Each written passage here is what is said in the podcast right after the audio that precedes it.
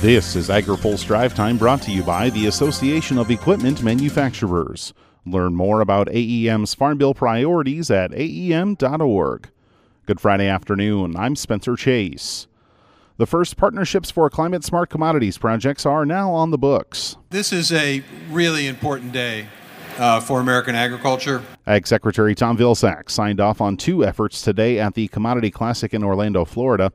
The signature is a long time coming after the projects set to receive funding were first announced last fall. Vilsack spoke to AgriPulse on the sidelines of Classic and said getting from announcement to agreement has been a complicated process. What people don't understand about all this process working with the government is that once you uh, have an award, then there is a, a, process that you have to go through to ensure that that award is, is complying with uh, certain government regulations, not the least of which is NEPA.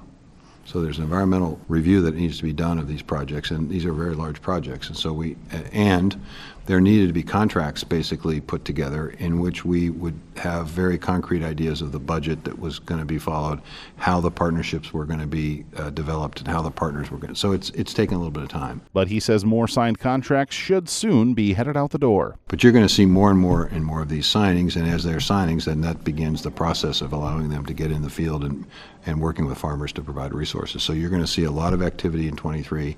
Uh, I would imagine and anticipate that all the contracts are going to be signed by the end of 23, which means you're going to see action in 23. You're going to see even more action in 24 and more action in 25. Jackie Fatka has a deeper look at the initial projects to receive the secretarial signature in her story on agripulse.com. Also online today, Vilsack announced the first $29 million in funds from USDA's $500 million fertilizer production expansion program.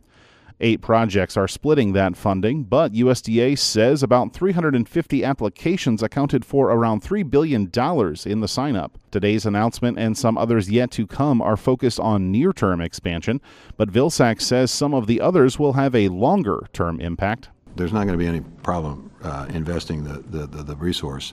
The question is which of those 350 applications are the most viable and, and the best uh, or how many of them can we actually fund with the remaining resources. Um, we do a pretty good job of leveraging those resources and pretty good job of stretching them. So I would I would hope and anticipate we'd see quite a bit of activity. But those projects are projects that really re, are, may, may be just not even on the ground. They may not be on the, they may be on the uh, you know in a planning document. Uh, so those projects are more longer term. He says the program is currently limited to $500 million, but didn't rule out the possibility of more money being added down the road. Finally, today, USDA is being offered some words of advice on its approach to addressing consolidation in the seed industry. AgriPulse's Hannah Pagel has more. An ag industry leader is cautioning the Biden administration as it takes a look at competition in the seed industry. Ted McKinney is the CEO of the National Association of State Departments of Agriculture. Among other roles before his time at NASDA, McKinney worked in the seed industry. Speaking on this week's AgriPulse Newsmakers, he says USDA should be careful in its approach as it explores a complicated sector. The greatest risk is that when you start disrupting that system, you either add cost or you take away technologies, and we do not want that. I urge caution to the administration because I don't know that there is a boogeyman there. I don't know that there's a there there. I guess we'll find out.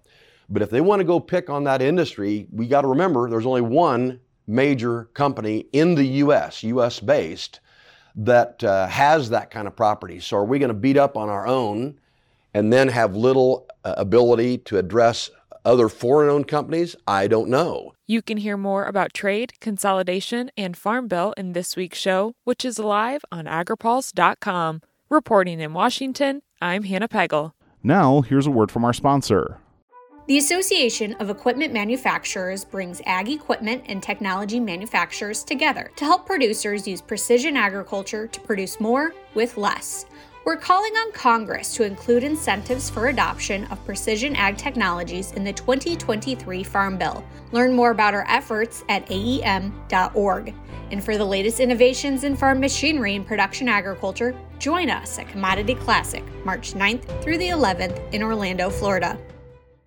That's all for today's drive time. For more agriculture, trade, environment, and regulatory news, visit agripulse.com. Reporting from the 2023 Commodity Classic in Orlando, Spencer Chase, AgriPulse.